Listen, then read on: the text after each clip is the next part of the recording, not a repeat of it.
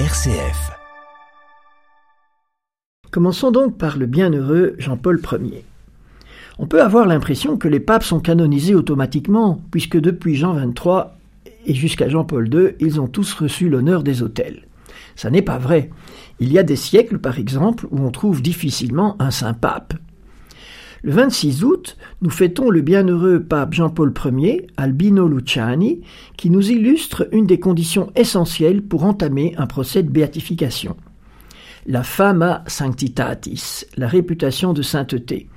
Ce qui a déclenché l'ouverture du procès, ce n'est pas qu'Albino Luciani ait été pape, mais ce sont les demandes répétées du peuple de Dieu adressées à l'évêque de son diocèse natal et surtout la requête de la conférence épiscopale brésilienne composée de 226 évêques qui a demandé le 1er juillet 1990 au pape Jean-Paul II d'ouvrir la cause de son prédécesseur.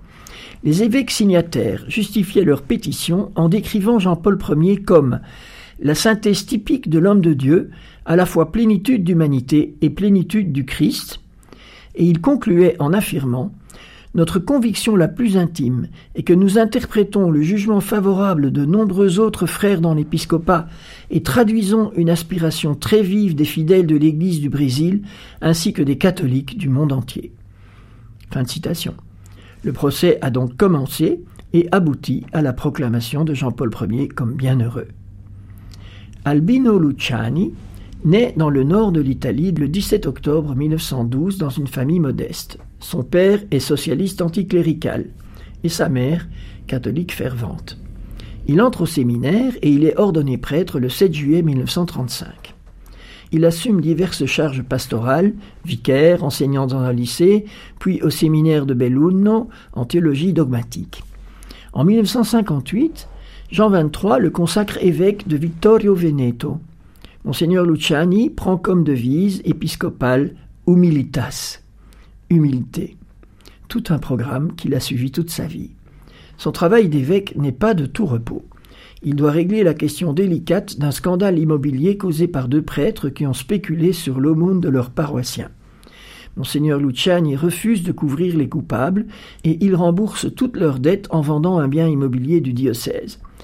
Il doit aussi affronter ce qu'on a appelé le schisme de Montaner, un petit village qui n'accepte pas la nomination d'un nouveau curé et qui, en guise de protestation, se convertit en bloc à l'orthodoxie. Non sans difficulté. Je suggère que personne ne les imite, parce que quand même, ça n'a pas été simple. Il participe aussi aux travaux du Concile Vatican II. En 1969, Monseigneur Luciani est nommé patriarche de Venise et cardinal en 1973. Il participe donc au conclave qui s'ouvre le 26 août 1978 pour élire le successeur de Paul VI. Il y arrive paisiblement, n'étant pas parmi les favoris. Il a d'ailleurs prévenu sa famille « Même si je suis élu, j'ai toujours la possibilité de dire non, et je dirai non ». Mais aux surprises, Monseigneur Luciani est élu le premier jour de scrutin. Alors, il y a eu 4 tours. Il a décrit lui-même les circonstances de son élection.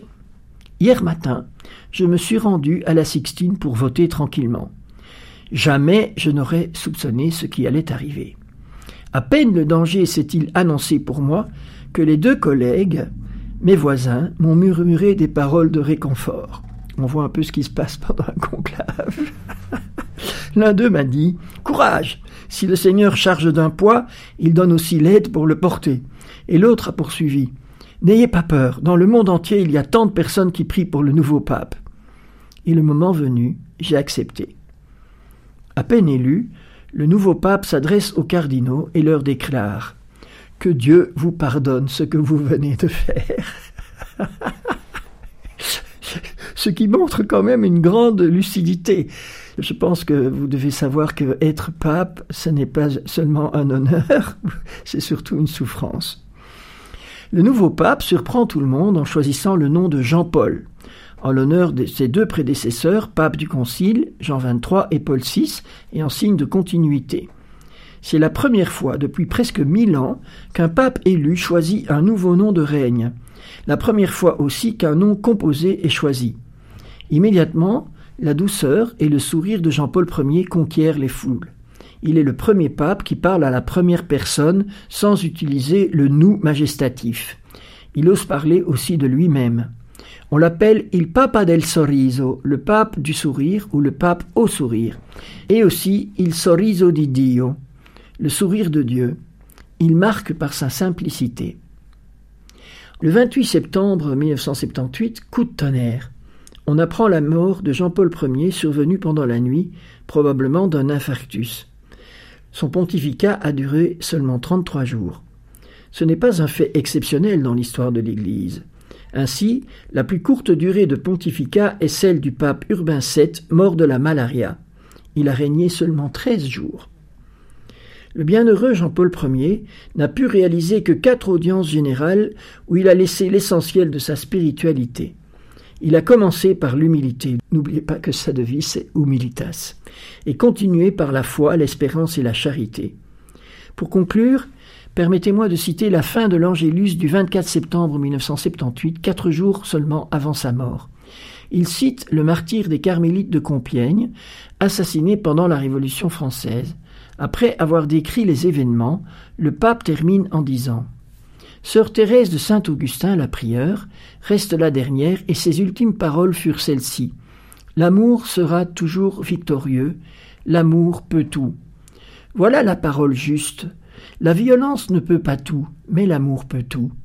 Demandons au Seigneur la grâce qu'une nouvelle vague d'amour envers le prochain envahisse ce pauvre monde. » Fin de citation. Et c'est ce que nous pouvons faire avec le bienheureux pape Jean-Paul Ier.